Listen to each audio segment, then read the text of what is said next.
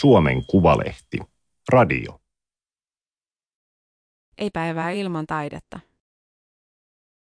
Susanna Pettersson tekee huippuuraa kulttuuriinstituutioiden johtajana. Toimittaja Anna-Liisa Hämäläinen. Teksti on julkaistu Suomen Kuvalehden numerossa 23 kautta 2023. Ääniversion lukijana toimii Aimaterin koneääni Ilona. Viime syksynä Susanna Pettersson päätti palata Suomeen. Kuusivuotinen kausi Ruotsin kansallismuseon Nationalmuseumin pääjohtajana oli loppumassa 2024, jatkokautta oli jo tarjottu. Hän viihtyi Ruotsissa, mutta kaipasi perhettään Helsingissä, puolisoa, kahta aikuista tytärtä ja äitiä. Sekin miellytti, ettei joka sunnuntai-ilta tarvitsisi lentää Helsingistä Tukholmaan. Päätöksen tehtyään hän oli ruvennut katsomaan ammatillisesti ympärilleen ja pannut merkille, että Suomen kulttuurirahasto haki toimitusjohtajaa. Pettersson valittiin tehtävään suorahan kautta, hän ei lähettänyt hakemusta. Olin itse aktiivinen, koska kulttuurirahasto on ehdottomasti tärkein alansa toimija Suomessa, kun ajatellaan laajasti tieteitä, taiteita ja kulttuuria. Jo Ateneumin johtajaksi Pettersson nostettiin 2014 hakijoiden ulkopuolelta.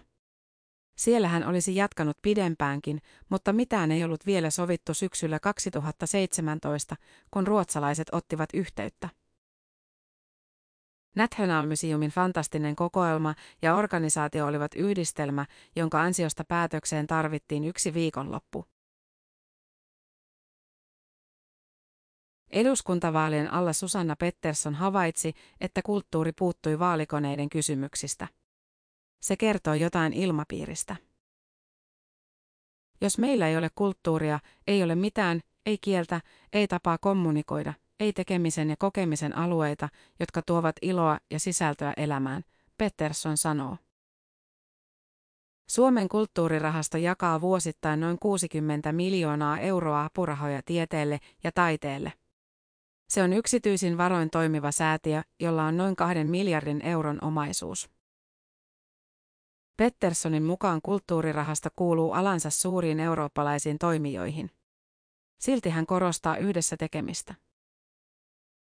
Suomessa on vanha perinne, että kaikki pipertävät omissa nurkissaan.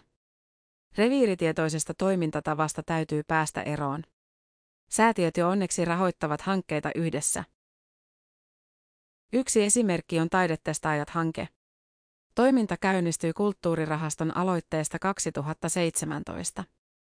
Nykyisin mukana ovat myös Svenska Kulturfonden sekä opetus- ja kulttuuriministeriö. Idea on viedä lukuvuosittain kaikki Suomen peruskoulun yli 60 000 kahdeksasluokkalaista vähintään yhden kulttuurielämyksen äärelle. Hankkeeseen kuuluu, että nuoret kommentoivat kokemaansa ja kritiikkiä käytetään tulevien taidesisältöjen suunnittelussa. Koululaisilla on sijansa myös kulttuurirahaston historiassa. Vuonna 1938 lapset lähetettiin keräämään kulttuurirahaston perustamisvaroja ovelta ovelle. Lahjoittajien joukosta Pettersson on löytänyt isoäitinsä isän Hiskias Hokkasen Tampereelta. Siinä on jotain hyvin kaunista. Hän lahjoitti 40 markkaa. Petterssonin mielestä kulttuurista pitää saada nauttia iästä ja asuinpaikasta riippumatta. Eikä hän tarkoita vain korkeakulttuuria, vaan esimerkiksi rakennettua ympäristöä ja itselleen rakasta ruokakulttuuria. Mitä tulee mieleen ikääntyvien ruuasta? Isoäitini oli palvelutalossa asuessaan aika kriittinen tarjotun ruoan laadun suhteen. Ateria on yksi päivän tärkeimmistä hetkistä ja sen laadulla on valtava merkitys. Kesäkuussa alkanut kulttuurirahaston toimitusjohtajuus on Petterssonille johdonmukainen askel. Hän on johtanut useita museoita, ollut pitkään Jyväskylän yliopiston dosenttina ja toiminut yhdeksän vuotta Aalto-yliopiston hallituksessa, viime vuodet sen varapuheenjohtajana. Ateneumissa Pettersson kasvatti kansainvälistä verkostoa ja näyttelytoimintaa ja vuonna 2017 museo teki siihen asti sen kävijännätyksensä. Pettersson oli Ateneumissa näkyvä johtaja, joka korosti yleisön palvelua. Hän pani museaalisen henkilökunnan kokeilemaan esimerkiksi salivahdin työtä ja vastaanotti itse näyttelyvieraita. Johtaminen ei ole ekourheilulaji, vaan siinä pitää katsoa kokonaisuutta. Johtaja ei voi myöskään olla kaveri kenenkään alaisensa kanssa. Moni ei näe, kuinka yksinäistä työtä se on. Johtajan uran alkuvuosina ikävät asiat ja päätökset tulivat uniin. Pettersson on oppinut, että työnteko on helpompaa, kun hankalat kysymykset pitää käsivarren mitan päässä itsestä. Rahasta hän puhuu suoraan. Tuloksesta puhuminen ei ole ollut kulttuuritoimialalla samalla tavalla tapana kuin yritysmaailmassa. Samaan aikaan isoja kulttuuriorganisaatioita täytyy johtaa yhtä ammattitaitoisesti kuin yrityksiä. Ruotsissa hän joutui ensi töikseen vetämään Nationalmuseumin ensimmäiset muutosneuvottelut. Budjetissa oli iso alijäämä, jota ei ollut havaittu sen paremmin kulttuuriministeriössä kuin museossa. Ruotsissa olen saanut palautetta, että olen museon historian ensimmäinen johtaja, joka on ottanut talouden vakavasti. Olen myös huolehtinut siitä, että henkilöstö on saanut perusteellisen talouskoulutuksen. Pettersson ajattelee, että toisessa kädessä ovat ideat ja toisessa rahat. Niin kauan kuin ideoita riittää, rahaa löytyy. Jos olisi pelkästään rahaa eikä yhtään ideoita, oltaisiin pulassa. Pettersson kehitti museota määrätietoisesti. Jo kautensa alussa hän perusti uudelleen museon tutkimusosaston. Viime vuonna työ kruunattiin, kun Nationalmuseum nimettiin vuoden museoksi Ruotsissa. Museon johtaminen on erilaista Ruotsissa kuin Suomessa. Ainakin, jos on kyse kansallisesta instituutiosta. Esimerkiksi yrityksiä oli vaikeampi saada mukaan rahoittajiksi. Ruotsalainen yritysmaailma katsoo, että Nationalmuseum on valtion rahoittama eikä tarvitse ulkopuolista tukea. Valtio huolehtii kuitenkin vain kiinteistä kustannuksista. Toisaalta Ruotsissa on paljon lahjoitushalukkaita yksityishenkilöitä. Filantropian ajatus elää ja kukoistaa, mikä on todella hienoa. Toivon, että samaa alkaisi näkyä Suomessakin myös nuorempien sukupolvien keskuudessa.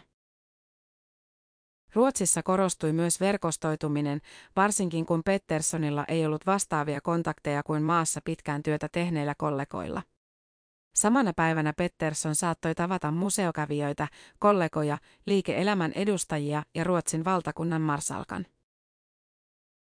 Työnkuvaan Nationalmuseumin pääjohtajana ja Stiftelsen Nobelcenterin hallituksen jäsenenä kuului myös suuria ja juhlavia tapahtumia. Olen saanut syödä illallisia kuninkaalinnassa ja varmasti muistan ne pitkään. On kiinnostavaa ajatella, mitkä kaikki kenkäparit ovat astelleet niitä samoja portaita ja mitä keskusteluja siellä on käyty. Omista keskusteluistaan Pettersson kertoo varsin ylimalkaisesti. Puheenaiheet vaikkapa huippujohtajien kanssa koskevat visioiden läpiviemistä sekä asioita, jotka liittyvät ihmisiin, arvoihin ja yhteiskuntaan. Eikä hän tietenkään paljasta juttukaveriensa nimiä. Susanna Pettersson kasvoi kulttuurikodissa. Isoisä Lars Pettersson oli taidehistorian professori, isoäiti Helvi Hokkainen Pettersson taiteilija. Isä Eero Pettersson oli arkkitehti, äiti Tuula Räihä opettaja. Ensi kosketuksen kuvataiteeseen Susanna Pettersson sai isoäitinsä kanssa. Muistan lapsuuden näyttelykäynneistä erityisesti Ateneumin suuret portaat. Niiden jälkeen menimme rautataloon kahville ja leivoksille, mikä oli tosi hauskaa. Kuvataide on osa elämää niin töissä kuin kotona, sillä Pettersson on naimisissa kuvataidekriitikko Timo Valjakan kanssa, jonka hän tapasikin Ateneumissa.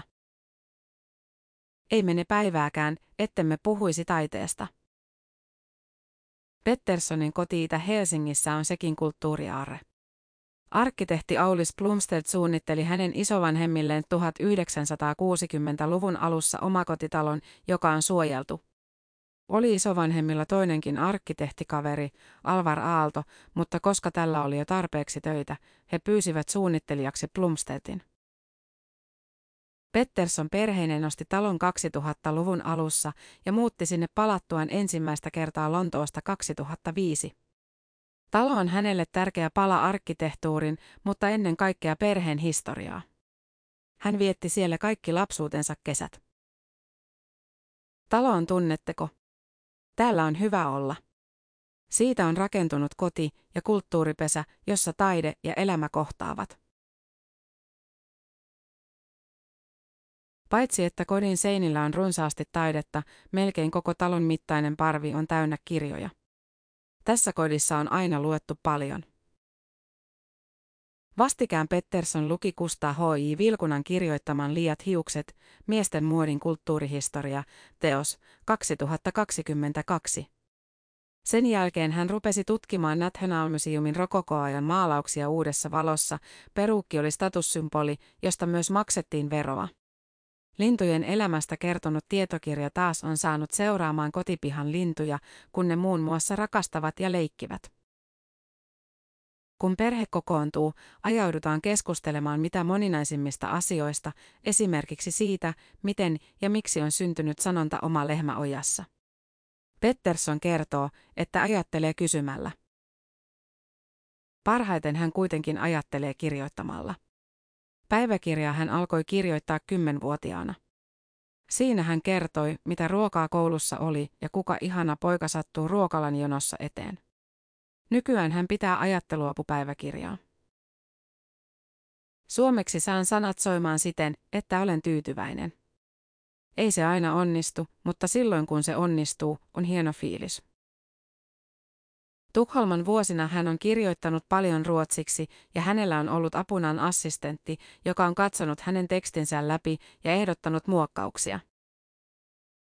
On hyödyllistä oppia elämään sen tunteen kanssa, etten voi olla täydellinen tässä asiassa ja hyväksymään sen, että tarpeeksi hyvä riittää. Jos yrittäisin olla paras kaikessa, eivät riittäisi voimat eikä järki. Uteliaisuudesta Pettersson ei halua luopua ikinä, sillä utelias oppii uusia asioita. Sillä lailla voi löytää vaikka pyhimyksen, jonka musiikkia Pettersson valitsi 2019 Ruotsin sisuradion kesäpuhujat ohjelmaan.